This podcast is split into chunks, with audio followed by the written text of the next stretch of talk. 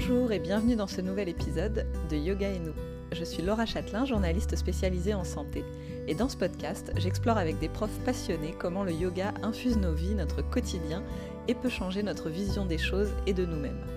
Si vous aimez le podcast, n'hésitez pas à le partager autour de vous et à me laisser une note et un commentaire sur Apple Podcast ou Podcast Addict. Ça aide vraiment à le faire connaître. Dans cet épisode, je reçois Taya Veri, qui donne notamment des cours de hatha et de vinyasa au studio Ki à Paris, mais aussi de yoga pré- et post-natal en présentiel ou en visio selon la période. Alors Taya, c'est vraiment une prof à part pour moi puisque c'est la toute première qui m'a fait découvrir et aimer le yoga il y a environ 6 ans. Et depuis, je suis restée fidèle à ses cours, j'adore vraiment son approche très subtile, très profonde et sa façon ultra bienveillante de l'enseigner. Alors forcément, ma vision du yoga doit beaucoup à la sienne et je suis vraiment ravie aujourd'hui de pouvoir échanger avec elle et vous la faire découvrir si vous ne la connaissez pas encore.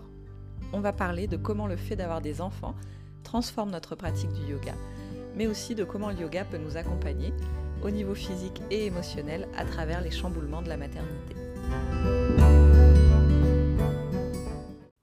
Bonjour Taya, merci beaucoup de te joindre à moi pour cette conversation. Merci à toi de me recevoir dans ton podcast. Alors aujourd'hui, on va parler bah, de deux choses qui sont au cœur de ta vie, donc le yoga et la maternité. Euh, pour ceux qui ne te connaissent pas, est-ce que tu peux nous rappeler déjà bah, depuis quand tu enseignes le yoga et aussi depuis combien de temps tu es maman? Alors, donc euh, je- j'enseigne le yoga depuis mars 2010, donc ça fait 11 ans, et je- j'enseigne euh, principalement dans des studios, donc euh, notamment au studio Ki, et je donne aussi des cours privés, et sinon je suis maman depuis 3 ans et demi, bientôt 4, et euh, voilà, ça a beaucoup changé, euh, beaucoup changé euh, ma vie. Oui, alors surtout qu'on va préciser que toi tu as eu des jumeaux, donc deux d'un coup. C'est ça, des jumeaux. Ce n'était pas attendu, même si euh, euh, ma mère a une soeur jumelle, donc du coup, euh, du coup, bon. Oui, c'est la logique du ça saute une génération. Et... Voilà, c'est ça. Euh, mais comme euh, sous l'effet de la pensée magique, euh, je, ne, je ne voulais pas spécialement de jumeaux, je pensais que n'en voulant pas, euh, je n'en aurais pas. Le fait est que ça ne marche pas. la pensée magique ne marche pas. voilà. Mais euh, donc ça a été, ça a été vraiment une. Enfin, une semi-surprise dans le sens où, pour présenter en cours mon, parcours, c'est des, enfants qui sont issus d'une fécondation in vitro. Euh, mais, euh, enfin bref, il n'y a pas eu, de, y a pas eu euh, volonté spécifique d'avoir des jumeaux. Et donc c'était vraiment quand même une surprise. Et c'est vrai que du coup, ça a induit tout, un, tout un rapport à la, à la maternité qui était déjà en amont assez, assez chargé émotionnellement et assez intense. Quoi. Oui, justement, bah là, li- l'idée, comme on va parler de ça, de yoga et maternité, c'est peut-être que tu commences par nous raconter ton expérience personnelle et qu'est-ce que la maternité a changé dans ta pratique et dans ta vision du yoga. Je pense notamment au fait qu'évidemment, une fois qu'on est maman, le temps pour soi, donc pour la pratique, n'est plus le même. Donc, est-ce que toi, ça a beaucoup modifié ça, ton rapport au yoga ou pas? Oui, ça, ça a absolument tout changé. C'est-à-dire que euh, dans la pratique, ça m'a demandé d'être euh, plus souple, pas forcément au sens physique. Et c'est sûr que j'avais retenu une phrase que j'ai entendue, je sais plus, euh, plus d'où, mais qui disait les enfants, ça explose le cadre. Et c'est exactement ça. C'est-à-dire que moi, je me considère comme quelqu'un de plutôt, euh, de plutôt carré dans mon fonctionnement, peut-être aussi par euh, ma culture. Je, viens de Suisse et euh, mon éducation, etc. Donc, euh, donc j'ai toujours eu un mode de fonctionnement, y compris dans ma pratique, y compris dans mon enseignement, qui était plutôt carré. Et l'arrivée des enfants, ça, ça oblige à, à revoir tout euh, différemment parce que, euh, parce que la pratique n'est plus la priorité, parce que euh, on est obligé, par exemple, de, de compter sur l'effet cumulatif, c'est-à-dire 5 minutes par-ci, 5 minutes par-là. Ouais, les séances d'une heure, c'est c'est fini à la maison, c'est compliqué. En fait, on arrête d'attendre que le, le contexte soit parfait pour faire des choses. Le yoga et le reste. Sinon, on fait rien. Donc, euh, c'est à la fois euh, très, très difficile et très frustrant au début. Et en même temps, c'est une grande source d'apprentissage parce que ça, ça apprend que, ben oui, on peut pratiquer le yoga euh, 10 minutes par jour. Oui, on peut pratiquer le yoga en étant interrompu. euh, Oui, on peut pratiquer le yoga avec euh, des enfants qui tournent autour de nous. euh. C'est pas la même pratique, mais, euh, mais c'est faisable. Et est-ce qu'au début, ça a été difficile justement de t'adapter? J'imagine que toi, avant, tu prenais le temps de faire des pratiques longues euh, chez toi, pour toi, et justement de te dire, bon, bah là, j'ai 10 minutes pendant qu'ils font la sieste, j'en profite. Est-ce que ça a été frustrant, difficile au début? Euh, oui, bon, déjà, ce qu'il faut dire au tout début, c'est qu'ils ils étaient hospitalisés, euh, parce qu'ils sont nés prématurément, et du coup, euh, au début, la pratique était inexistante. et si pratique il y avait, c'était une pratique de relaxation, par exemple. parce que ben, le contexte fait qu'on ne dort pas, donc donc il y a un niveau de fatigue, évidemment, qui, qui est exacerbé. Et dans ce cadre-là, on revient aux bases. Donc là aussi, ça a changé un peu ma perception du yoga. Je pense qu'avant, je m'étais probablement plus de valeur dans la pratique exclusivement posturale, même si j'ai toujours accordé de l'importance au travail respiratoire. Mais, mais là, vraiment, le côté euh, juste se, sentir vivant, y compris dans la non-action, ça prend tout son sens quand on atteint un certain niveau de, fatigue et de sollicitation externe. Oui, parce que j'imagine qu'il y avait aussi le fait bah, que tu sortais d'une grossesse, d'un accouchement, et que donc la pratique physique ne peut de toute façon pas être la même euh, quand, quand tu sors de ça, et qu'il faut un temps et de la patience pour revenir à ta pratique posturale euh, d'avant. Mais d'ailleurs, ça, ça a été très riche aussi d'enseignement parce que je me rappelle que quand, quand j'ai accouché, euh, donc au bout de quelques jours, je suis rentrée moi à la maison et pas eux. Et donc j'allais, euh, j'allais les voir régulièrement et il y avait un parc pas loin et je, pratiquais le yoga dans le parc. Et très rapidement, j'ai voulu, avec un mental un mental guerrier, euh, reprendre vite en me disant ben, je peux le faire. De toute façon, j'ai toujours fait du yoga, j'en ai fait pendant toute ma grossesse, donc il n'y a aucune raison que, ça, ne, ça, ne, marche pas. Et, euh, et en fait, c'est pas à court terme que, je me suis rendu compte des limites, mais c'est avec la fatigue arrivant et euh, en me rendant compte que je venais quand même de traverser quelque chose qui n'était pas, qui était pas anodin. Donc ça, ça fait partie aussi des choses qui ont changé aussi mon rapport à l'enseignement, y compris à l'enseignement du yoga prénatal. C'est-à-dire de, dire aux femmes, mais ce que vous êtes en train de traverser là, c'est pas c'est pas rien en fait, c'est pas c'est pas un détail, c'est pas quelque chose qu'on peut effacer, c'est quelque chose qui va changer votre rapport euh, au corps. Euh, quasiment entre guillemets pour toujours. Alors ça dépend des cas, ça dépend des femmes, mais globalement c'est ça. Ouais, du coup, oui, effectivement, dans, un post que tu as mis hier sur ton compte Instagram, tu disais que, que, la maternité, ça avait aussi changé ta façon, donc non seulement de voir le yoga, mais aussi de l'enseigner. Et c'est vrai que je suis curieuse, du coup, de savoir euh, bah, comment, dans, dans, quel sens, en fait, ta façon d'enseigner a évolué avec ça. Ça a tout changé. ça a changé euh, dans le sens où ça m'a, ça m'a rendu, d'une part, beaucoup plus empathique par rapport aux élèves, dans le sens où je pense qu'avant, euh, peut-être que c'est aussi un effet de, de l'âge ou du temps qui passe, mais j'avais un rapport euh, très facile à mon propre corps, très disponible. Et donc, euh, même si j'essayais d'être dans la compassion et dans, dans, la connexion avec les élèves, j'avais aucune idée de ce qui pouvait se passer. Alors, j'en ai toujours pas vraiment d'idée, mais le fait de, de traverser quelque chose qui à la fois me bouleverse physiquement et tellement psychiquement, je me suis dit, mais en réalité, sur le tapis, il y a des réalités qui sont tellement différentes de la mienne. Comment je peux, par mon enseignement, me mettre au service de, ces réalités-là que je ne connais pas, qui vont rester silencieuses, mais essayer de parler, de, parler à l'oreille de chacun pour que ça puisse euh, accompagner, porter, honorer ce que chacun est en train de, traverser. Donc euh, ça, ça m'a, ça m'a vraiment rendu plus, plus proche d'une forme d'humanité, de, cette sensation que qu'on est tous euh, dans, nos propres euh, chamboulements. Ouais, et, c'est le fait aussi de, traverser justement cette période où ton corps a été différent, d'avoir connu des limites physiques qui, t'a aidé à te mettre à la place de tes élèves qui peuvent euh, connaître ça pour diverses raisons. Oui, alors il y a les limites physiques, même si moi j'ai eu la chance d'avoir une grossesse qui s'est bien passée et aussi un, postpartum physiquement relativement facile. Je dirais que c'était plus sur le plan psychique, parce que du coup, pour moi, le, tapis est devenu un espace de, retrouvailles avec moi-même, un, endroit où c'était le seul endroit où je n'étais plus le prolongement de mes enfants, parce que finalement, on les porte d'abord à l'intérieur de nous, puis ensuite on les porte dans nos bras, et si on est une femme, si on allait, etc., on est vraiment directement dans le prolongement de... Donc on est un peu au service de nos enfants, on est un peu objet de nos enfants, euh, et, le tapis, ça, a, ça a été un espace pour euh, redevenir sujet, pour me réapproprier mon espace à moi. Et ça, c'est aussi quelque chose qui, je pense, a modifié mon enseignement. C'est-à-dire, quand les élèves arrivent sur le tapis, je les invite probablement plus qu'avant à poser leur casquette, poser leurs responsabilités, quel que soit leur, contexte de vie, et euh, considérer que c'est un moment où ils sont en train de faire connaissance ou refaire connaissance avec eux-mêmes. Parce que moi, l'espace du tapis, ça a été un espace où j'ai où j'ai redécouvert que après maternité, d'abord, il a fallu retrouver la femme derrière la mère, et puis me rendre compte que c'était pas la même femme qu'avant. Ouais, ça c'est hyper intéressant cette idée de oui de tapis comme espace à soi où on échappe un peu à toutes les bah, toutes les obligations du quotidien et à la casquette euh, de maman qui est lourde à porter quand même, euh, voilà. Et est-ce que toi aussi, avant d'être maman, dans, ton projet de grossesse du coup et dans la traversée de la grossesse, le yoga euh, t'a aidé et de quelle façon? Encore une fois, je pense que par exemple sur le plan pas forcément de l'avant. En fait, pour ce qui était de l'avant, c'était plutôt une aide euh, de comment le, travail postural, comment les postures peuvent aider par exemple à euh, sentir des ressources à l'intérieur. Quand on est en train de faire un parcours de, procréation médicalement assistée, c'est extrêmement lourd sur le plan physique et sur le plan psychique, etc.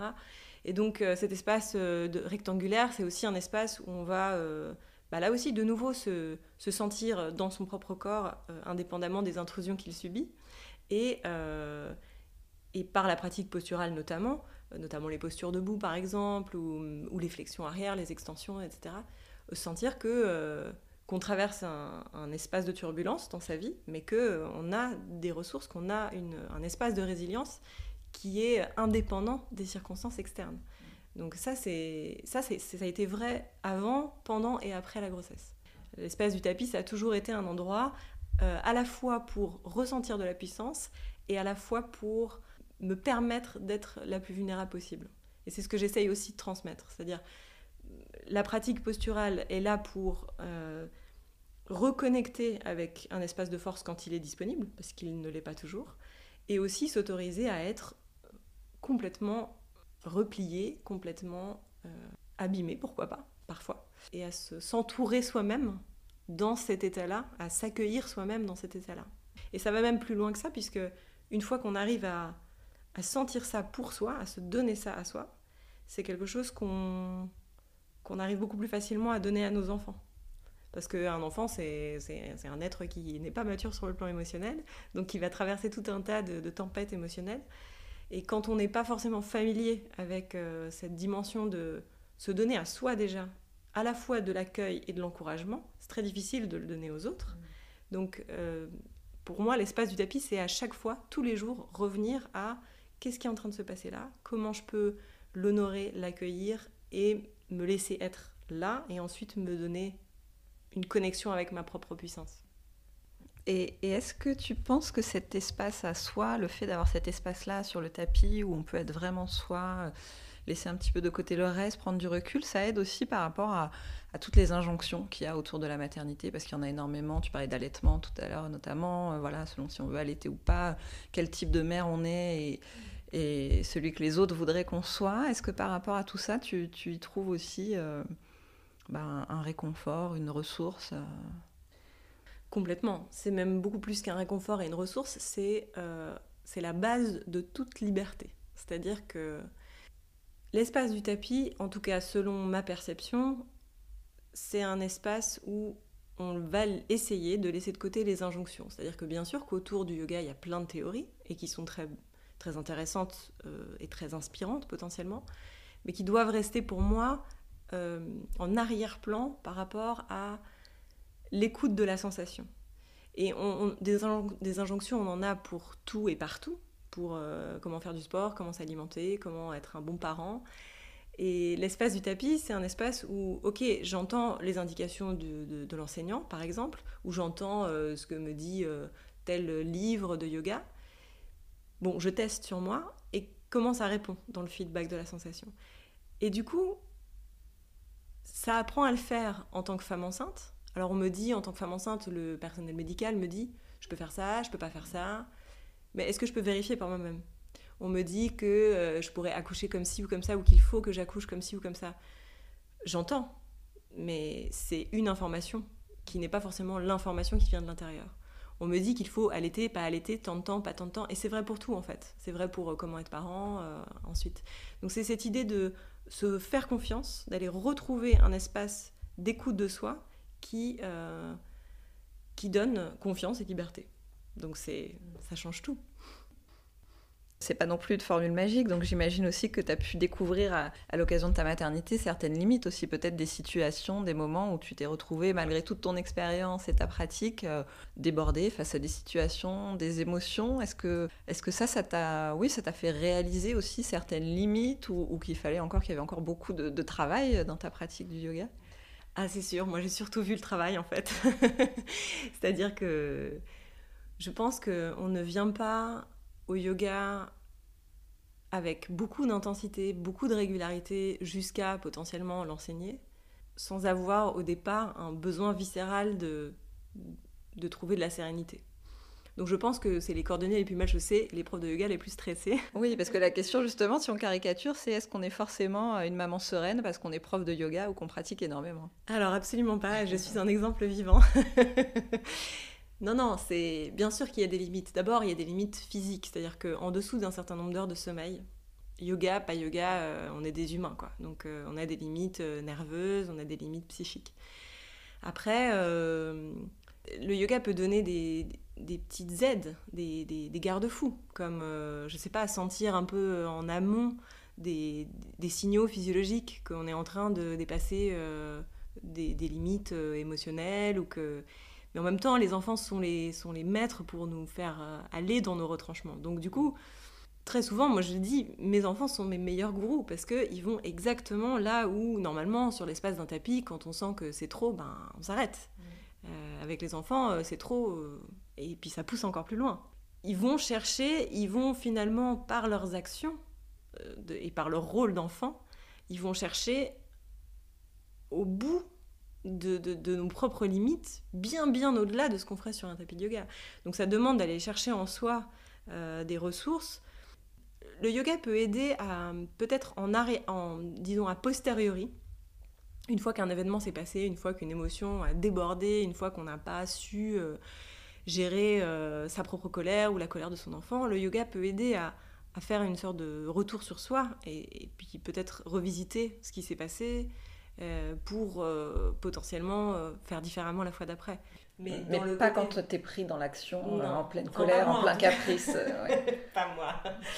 Peut-être que certains y arrivent, moi pas, mais je pense que c'est une question de tempérament. Donc voilà. Et après, je pense aussi que le, yoga, dans, dans, tout ce qu'il a de merveilleux, et, et, du coup de son, de son côté de plus en plus connu, même si ça fait longtemps qu'il est connu, peut, peut avoir d'autres limites qui sont plutôt euh, je dirais, l'injonction justement à, euh, à être partout et à tout réussir. C'est-à-dire, euh, donc en fait, il faut être une mère, et puis en plus, il faut être une mère qui fait des super postures, et puis il faut être une mère qui ne s'énerve pas, et puis il faut être une mère qui reprend vite l'activité physique et qui fait son pranayama tous les matins. Et en fait, bah non. pas forcément et pas toujours. Et là aussi, ça m'a beaucoup assoupli, c'est-à-dire que ça a enlevé beaucoup de dogmes, ça a beaucoup changé ma vision du yoga. Où avant, pour moi, c'était on doit faire du yoga tous les jours, on doit faire du yoga et de la méditation et du pranayama. Et les enfants, c'est comme une sorte de tornade, c'est comme un grand coup de vent où finalement, euh, c'est la fameuse phrase avant j'avais des principes, maintenant j'ai des enfants. ouais. Et tu t'es rendu compte peut-être aussi que bah, même si tu pratiquais moins, en tout cas en durée, etc., ça ne t'empêchait pas d'être toujours euh, oui, sur le chemin du yoga et de, quand même en, retirer les, les bénéfices. Et... Ah, mais non seulement ça m'a ça m'a permis de sentir que ça n'enlevait rien, mais ça a ajouté beaucoup de choses. C'est-à-dire que je pratique moins en durée et en fréquence, mais c'est beaucoup plus qualitatif. Beaucoup plus qualitatif. C'est-à-dire que bah d'abord, les premières fois où on retrouve un espace de temps à soi, quand les enfants sont gardés par exemple, ça devient, euh, ça devient euh, savoureux. Et après, il y a aussi euh, tout un, ça a changé beaucoup de choses, euh, par, exemple physiquement parlant, et c'est aussi par, parmi, ça fait partie des choses que j'ai besoin et envie de, transmettre, euh, le rapport à, à l'anatomie du corps de la femme qui change. Ça, ça a changé beaucoup de choses, notamment dans le rapport au ventre, au périnée, parce que le, le corps traverse beaucoup, beaucoup de, changements à ce niveau-là. Donc, euh, ça m'a permis de pratiquer moins, encore une fois en fréquence et en durée, mais peut-être du coup d'aller cibler plus à la fois des pratiques comme je parlais de la relaxation, du yoga nidra par exemple, mais aussi des pratiques euh, euh, d'engagement du centre, dont je parle du coup beaucoup plus dans mon enseignement, euh, qui, qui rendent la pratique moins j'allais dire, gesticulatoire et plus incarnée et beaucoup plus puissante sur le plan physique. Moi, j'ai gagné énormément en puissance musculaire depuis que je suis mère et en, puissance euh, psychique, parce que pour moi, le corps reste une porte d'entrée. Donc, quand on va agir sur le tissu corporel, on va modifier le rapport au monde et le rapport à la pensée. Et alors oui, du coup, ça, ça j'imagine, je ne sais pas si tu donnes encore en ce moment des cours de pré et post-natal. Alors je donne euh, exclusivement en cours privé. Je donnais des cours euh, collectifs jusqu'à il y a peu, mais j'ai arrêté il n'y a pas longtemps. Maintenant que tu, l'as vécu toi-même, qu'est-ce que, sur quels conseils et messages tu insistes du coup dans, ces cours-là pour accompagner les femmes, que ce soit au niveau physique ou au niveau émotionnel? Sur quoi tu vas insister euh, en particulier, qui était peut-être moins le cas avant Alors, le message principal, c'est premièrement, quand on est enceinte, on peut presque tout faire. En dehors des conseils de bon sens que, que je donnerai peut-être juste après, mais, en dehors de ça, on peut tout faire, mais plus lentement. C'est-à-dire qu'avant d'être enceinte, j'enseignais le yoga prénatal et j'étais assez timide. Parce que forcément, je marchais sur des œufs. Je ne savais pas, euh, ne l'ayant pas vécu, euh, il y a vraiment une sorte de, oui, de timidité. Euh. et, donc, je pense que je faisais beaucoup de choses calmes et peut-être d'ailleurs pas forcément adaptées finalement. Euh, je me souviens de mon premier cours de yoga prénatal que j'ai donné, euh, où j'avais prévu la moitié de la séance allongée, et je me suis retrouvée avec euh, quatre femmes enceintes sur 16 qui m'ont dit Mais nous, on est au troisième trimestre, on peut pas du tout s'allonger sur le dos, c'est pas possible. Moi, j'avais prévu la moitié de ma séance là-dessus, je me suis retrouvée un peu, un peu perdue. Et donc, en, vivant une grossesse encore plus, une grossesse gémellaire, donc du coup, normalement, voilà, il faut encore plus de précautions, etc. Et en m'apercevant, alors, avec un parcours comme le mien, c'est-à-dire que ça faisait déjà 7 euh, ans euh, que j'enseignais, euh, une dizaine, plus, plus d'une dizaine d'années que je pratiquais, donc forcément j'avais un rapport à mon corps qui était bien spécifique, mais néanmoins, il y avait quand même ce, cette idée de finalement, quand je pratique suffisamment consciemment et suffisamment lentement, c'est-à-dire en laissant le temps à mon corps de m'envoyer un feedback de sensation, si je pratique avec humilité et écoute, en réalité, si j'ai pas de problème spécifique type euh, utérus très contractile, ce genre de choses, je peux presque tout faire. Mm. À part, encore une fois, des torsions très intenses, évidemment s'allonger sur le ventre à partir du deuxième trimestre, on évite, faire des sauts si on fait des pratiques dynamiques, euh, faire des rétentions de souffle très longues. Mais bon, là on est vraiment d'un côté bon sens. Mm. Euh, en dehors de ça, voilà. Donc il y a la notion de se faire confiance. On revient à cette idée de on replie nos antennes, mm. on entend les injonctions externes, mais qu'est-ce que ça dit à l'intérieur? Après, il y a aussi euh, d'inviter les femmes avant même d'avoir leur enfant et, peut-être de se servir de cette occasion de la grossesse pour euh, s'emparer complètement de leur espace vital, s'emparer de... Euh, qu'est-ce que c'est que mon corps? Parce qu'il y a aussi beaucoup de femmes qui commencent le yoga avec le yoga prénatal. Oui, c'est ce que je voulais te demander. Je me demandais justement si beaucoup de femmes euh, venaient au yoga à cette période-là ou si la, majorité d'entre elles dans les cours euh, de prénatal pratiquaient déjà avant. Bah, il y a un peu de tout. Hein. Ce qui est vrai, c'est que par contre, dans un cours collectif, on voit immédiatement la différence entre les femmes qui ont déjà pratiqué et celles qui n'ont jamais pratiqué. Notamment, alors après, il n'y a pas de loi, il y a des femmes qui n'ont pas fait de yoga mais qui ont fait plein d'autres choses avec leur corps, donc qui ont quand même une, une forme d'aisance, de confiance en elles, etc.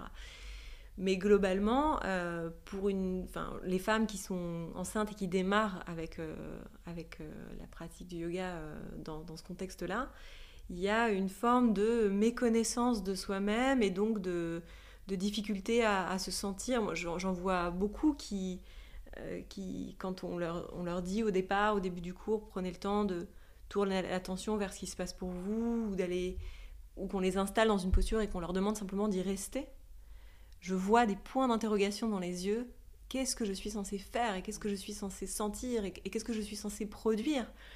Donc cette déconstruction de il n'y a rien à faire, il n'y a rien à sentir, il n'y a rien à produire, il y a juste à être là et sentir ce qui est en train de se passer, euh, bah, ça fait partie des apprentissages du yoga au début, qui peuvent être complètement déconcertants selon qui on est, et qui en même temps font euh, complètement écho à la nouveauté de la maternité. C'est-à-dire que devenir mère, c'est se confronter à l'inattendu, euh, à l'imprévisible, euh, c'est se confronter à, euh, à, quelque chose sur lequel on n'a aucune prise. Donc l'espace du tapis, ça peut aussi être une occasion pour se, se, rendre un peu plus confortable, se rendre un peu plus familier avec quelque chose qui est face à nous, qu'on ne peut pas quantifier, qu'on ne peut pas maîtriser, et qui pourtant fait expérience. Mhm. Et les points peut-être au niveau physique sur lesquels tu insistes, parce que tu parlais du, centre du corps et du périnée, évidemment. Ça, du coup, c'est quoi tes conseils là-dessus? Bah, C'est déjà de, de prendre conscience de cette zone-là et pourquoi pas d'associer la prise de conscience sur le tapis à travers des postures euh, très simples, euh, euh, style le papillon par exemple, ou des, des, postures comme ça, des postures d'ouverture de hanche. mais c'est aussi de de se renseigner sur l'anatomie, c'est-à-dire en dehors des, pratiques euh, corporelles, c'est de, savoir bah, qu'est-ce que c'est un périnée, et d'ailleurs un périnée c'est plein de muscles, euh, comment fonctionne un, bassin, et qu'est-ce qui se passe dans mon bassin quand mon bébé vient au monde par exemple. Euh, donc voilà, le périnée, c'est ça, ça fait partie des messages les plus importants pour les femmes qui pratiquent le yoga prénatal ou qui pratiquent aussi le yoga postnatal ou même après d'ailleurs pour toute la vie, c'est votre périnée est votre meilleur ami. Et c'est aussi le miroir de euh, votre euh, état, euh, de votre état psychique et émotionnel. C'est-à-dire que on le, voit aussi hors grossesse en fonction des périodes du cycle. Il y a des moments où, on arrive plus ou moins à engager son périnée et où il est plus ou moins, les fibres répondent plus ou moins à, la commande. Et donc ça, c'est lié à la fois aux hormones, mais aussi à l'état de fatigue. Et parfois, ça peut être une vraie réponse euh, qui donne une autre indication par rapport à ce que va dire le mental. Mmh. C'est-à-dire que quand on, est, quand on devient mère, on est sur, euh, en général, et en plus euh, drivé par les hormones, on est sur un mental survigilant, on est sur une vigilance permanente. et le fait de baisser la vigilance quand on arrive sur le tapis et d'entendre des signaux qui ne sont pas uniquement des signaux mentaux, mais des signaux corporels de est-ce que j'arrive à engager mes muscles? Est-ce que j'arrive à me mobiliser? Est-ce que j'arrive à engager mon périnée? Ça nous permet d'avoir un autre son de cloche par rapport à ce que va dire la tête. D'accord. Oui, oui, c'est le, le, meilleur indicateur effectivement de notre état de, de forme, c'est d'écouter ces sensations. Euh. C'est ça. Et alors tu nous disais donc pour toi euh, pendant la grossesse, sauf contre-indication, risque particulier, on peut presque tout faire. Et qu'est-ce qu'il en est de, l'après-grossesse, des premiers mois après l'accouchement où on va reprendre le yoga? Qu'est-ce que tu donnerais comme conseil? Et notamment, je pense en ce moment aux femmes qui, vu que les studios sont fermés, se retrouvent à pratiquer euh, toutes seules chez elles ou peut-être avec un prof en visio. Euh, sur, quel conseil tu insisterais pour cette reprise du yoga après l'accouchement? Alors j'ai envie de dire que ça dépend de... de de qui on parle. C'est-à-dire, ça dépend si la femme a déjà fait du yoga avant, si elle en a fait pendant. Euh, ça dépend comment s'est passée la grossesse, comment s'est passé l'accouchement. Mais pour, on va dire, euh, toute chose égale par ailleurs, pour une grossesse qui se serait bien déroulée, euh, un accouchement également, de pas avoir peur, de reprendre assez rapidement, pas forcément la pratique posturale, mais au moins une pratique au sol, avec euh, un engagement du périnée. Donc on parle aujourd'hui de rééducation périnéale, de rééducation abdominale. On peut démarrer même avant de commencer avec un kiné ou avec une sage-femme. Euh, si par exemple on a déjà fait du yoga avant ou pendant la grossesse et qu'on a déjà entendu parler du fait d'engager ses sphincters, d'engager son périnée, on peut euh, très rapidement, hein, si, si ça s'est bien passé, dès qu'on sent qu'on arrive à, qu'on entend une réponse du périnée à l'ordre mental, parce qu'au début on n'entend rien, hein, tout est anesthésié, euh, on peut commencer à engager tranquillement et puis ensuite, pourquoi pas associer ça avec un travail hypopressif, c'est-à-dire sur des rétentions poumons vides. Donc expirer, euh, vider l'air, engager le périnée et absorber la paroi abdominale vers le dos. En fait, ce que, ce que je conseille aux femmes, c'est de assez rapidement avoir la curiosité, quand elles le peuvent, de sentir leur corps. Donc ça peut être simplement s'allonger sur un tapis et faire rien. C'est la première étape et c'est la plus importante. Parce que souvent on se dit, mais si je peux pas faire de posture, ça sert à rien que je me mette sur mon tapis. Mais en fait, si, se mettre sur son tapis et commencer par se sentir vivre, et pourquoi pas poser ses mains sur soi et sentir qu'on est en train de reprendre contact avec son espace de vie qui été un espace partagé pendant neuf mois, c'est déjà une façon de faire du yoga. Euh, donc après, réappropriation du périnée, de l'abdomen, et puis progressivement revenir à une pratique posturale en évitant euh, tout ce qui est sollicitation abdominale trop intense avant la fin de la rééducation du périnée, tout simplement pour éviter euh, des problèmes, des complications type diastasis. En gros, c'est pendant la grossesse, les muscles grands droits, qui sont une partie des muscles abdominaux, vont s'ouvrir pour laisser l'utérus passer. Et si on reprend trop rapidement ou si on fait des abdos type relevé de buste pendant qu'on est enceinte, ça crée un, une distanciation entre ces deux abdominaux. Et donc c'est difficile de, les remettre. Ensuite ils ne se remettent pas. Les fibres musculaires ne se remettent pas donc ça fait un espace. Et c'est pas ni, euh, ni forcément esthétique ni forcément euh, sain. Donc euh, éviter de faire de vouloir trop vite reprendre. Donc avoir confiance dans le fait de reprendre mais pas non plus être trop trop téméraire je dirais Ouais, et par rapport aux inversions, par exemple, est-ce que ça, c'est quelque chose aussi qui peut pas être repris au tout début j'aurais tendance à dire qu'il vaut mieux attendre quand même quelques semaines pour euh, parce que là aussi ça dépend des grossesses, mais en gros il faut vraiment visualiser que tous les organes à l'intérieur de l'abdomen sont poussés sur les côtés pendant la grossesse pour laisser la place à l'utérus et au bébé. Donc une fois que, que l'enfant est né, il faut d'abord le temps, il faut quelques semaines pour que l'utérus retrouve sa taille initiale et ensuite pour que les organes reprennent leur place. Donc n'y a pas de risque vital à faire une chandelle si on sent qu'on se sent très bien après une grossesse. Toujours pareil, modération, écoute. Moi, j'aurais tendance à dire d'attendre un petit peu.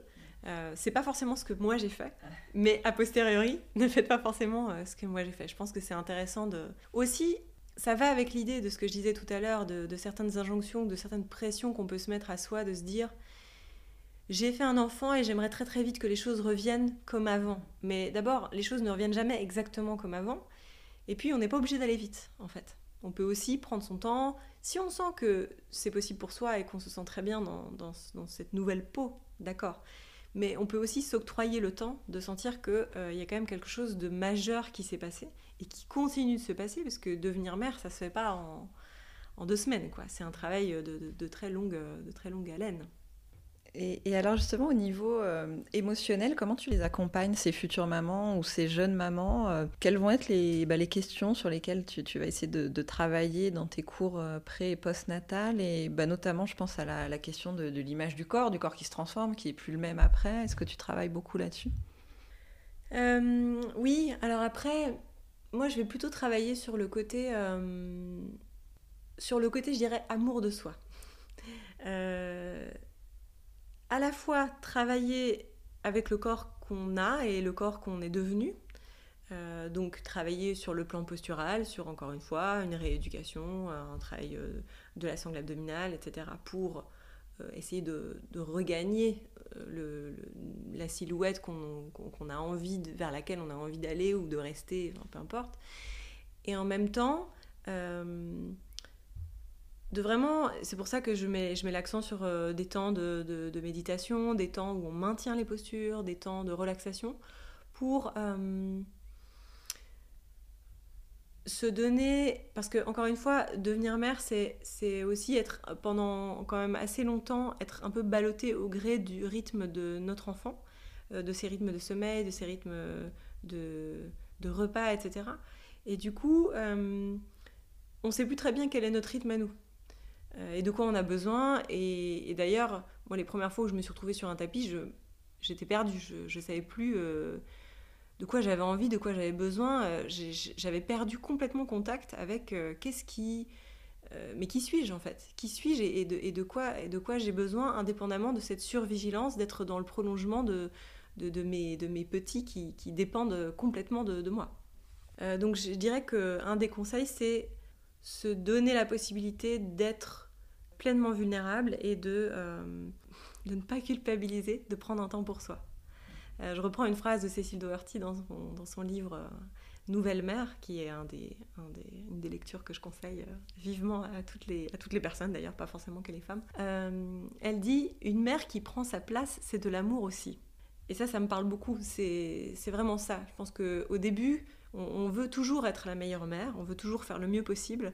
Et en réalité, faire le mieux possible, comme sur un tapis de yoga, le mieux, c'est pas toujours le plus. Donc, euh, on apprend ça aussi. Et puis surtout, se retrouver, encore une fois, en tant que, tant qu'individu. Euh, lorsque j'ai j'ai eu mes enfants pendant donc pas mal de temps, j'ai peu pratiqué pour moi, les circonstances ne, ne le permettaient pas. Euh, et lorsqu'ils ont eu 18 mois, j'ai eu un suivi avec une thérapeute ayurvédique qui m'a dit Vous êtes épuisé, il, va falloir prendre un temps, mais un vrai temps pour vous. Donc je suis partie en retraite avec Cécile de Hortibira euh, pendant 5 jours. Et, et il y a eu un avant et un après cette retraite. Et clairement, ce qui a fait le pivot, c'était de retrouver cet espace du tapis, de m'autoriser déjà de faire la démarche, de m'autoriser à quitter euh, le cocon familial pour, euh, pour être un individu à part entière et m'autoriser à faire ça. Et ensuite, euh, avoir le temps. Et en fait, ça demande du temps. C'est-à-dire que je pense que, bien sûr que 10 minutes, c'est mieux que rien. Bien sûr qu'une heure par semaine, c'est mieux que rien. Mais pouvoir prendre plusieurs jours pour se, raccommoder, pour se rassembler complètement et sentir qu'on a été euh, défait d'une certaine manière. Parce que donner naissance, c'est aussi perdre, euh, perdre une part de soi, quelque part. Et du coup, euh, c'est à ce moment-là précis, sur le tapis, dans cette retraite, que j'ai, notamment par le travail très long et très régulier qu'elle nous proposait de relaxation, que j'ai entendu mes cellules me dire, on veut exister pour nous-mêmes on veut exister indépendamment du statut de mère. Et ça, ça a littéralement changé ma vie. Et c'est ce que j'essaye et j'espère transmettre aussi aux femmes, euh, que ça peut être la maternité peut être un espace de transformation extrêmement profond.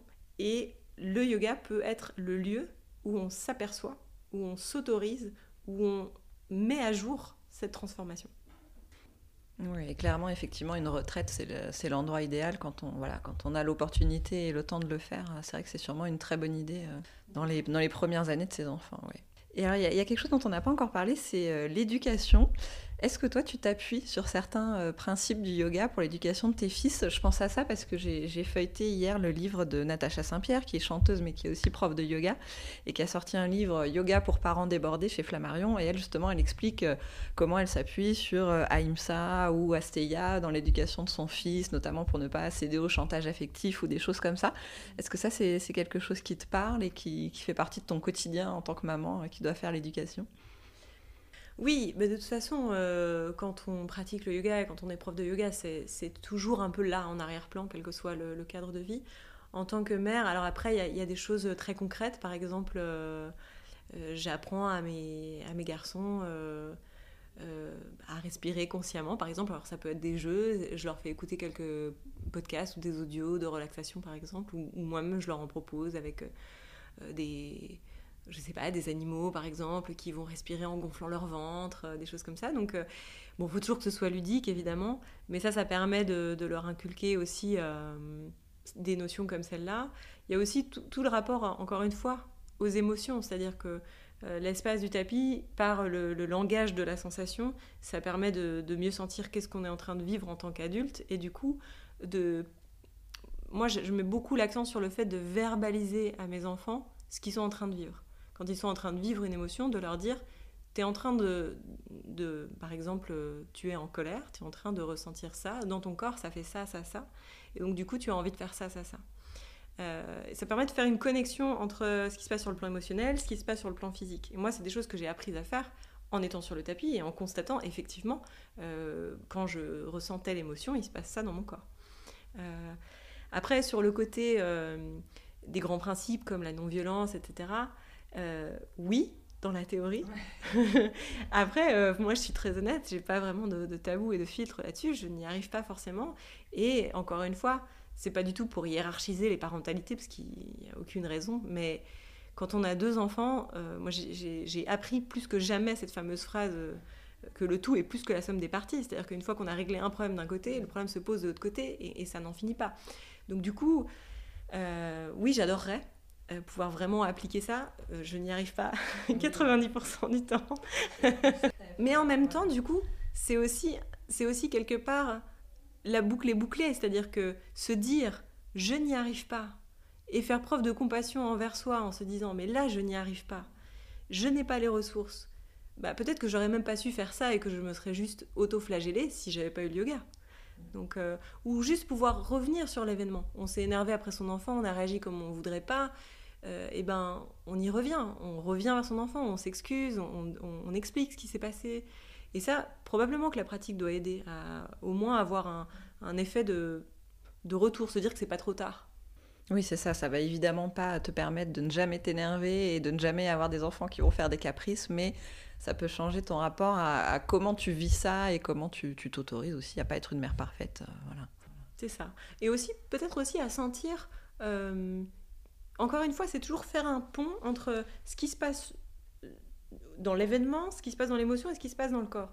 Moi, j'ai souvent remarqué que quand ils me font sortir de mes gonds, euh, je vais avoir une réaction de, colère et très souvent, ça va se loger dans ma gorge. Mais le fait d'avoir réussi à, circonscrire la zone où vraiment ça vient se concentrer, ça me permet de euh, presque de l'anticiper, de le sentir dans mon corps et d'anticiper d'une seconde ma réaction pour pouvoir non pas forcément l'arrêter, mais au moins la minorer.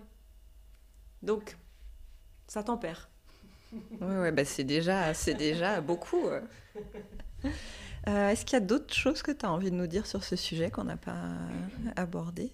Euh, Je dirais que peut-être le dernier point que j'aurais envie de partager, c'est de dire que ce que m'a appris la maternité, c'est qu'il n'y a rien de plus important que ce qui nous fait du bien.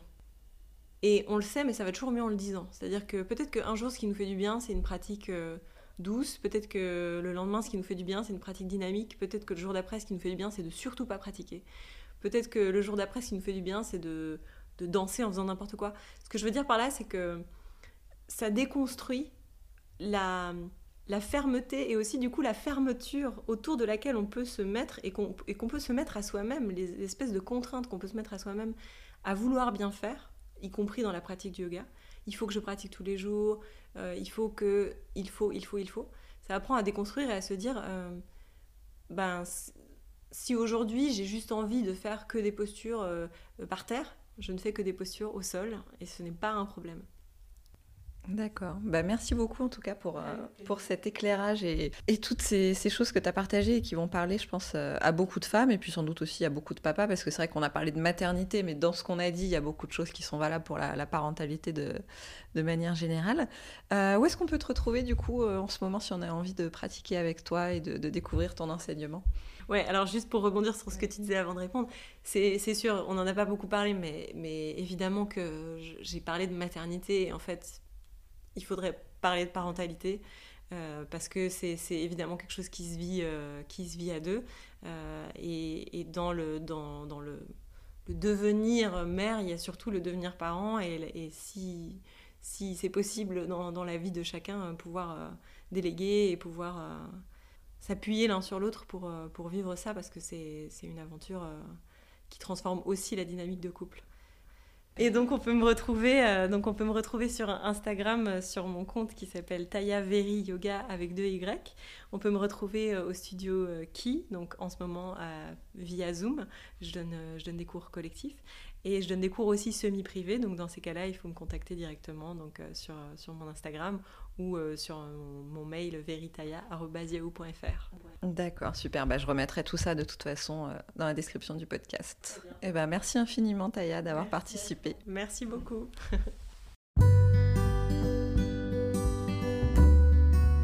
Et merci beaucoup à vous d'avoir écouté ce podcast. On se retrouve très vite pour un nouvel épisode autour du yoga.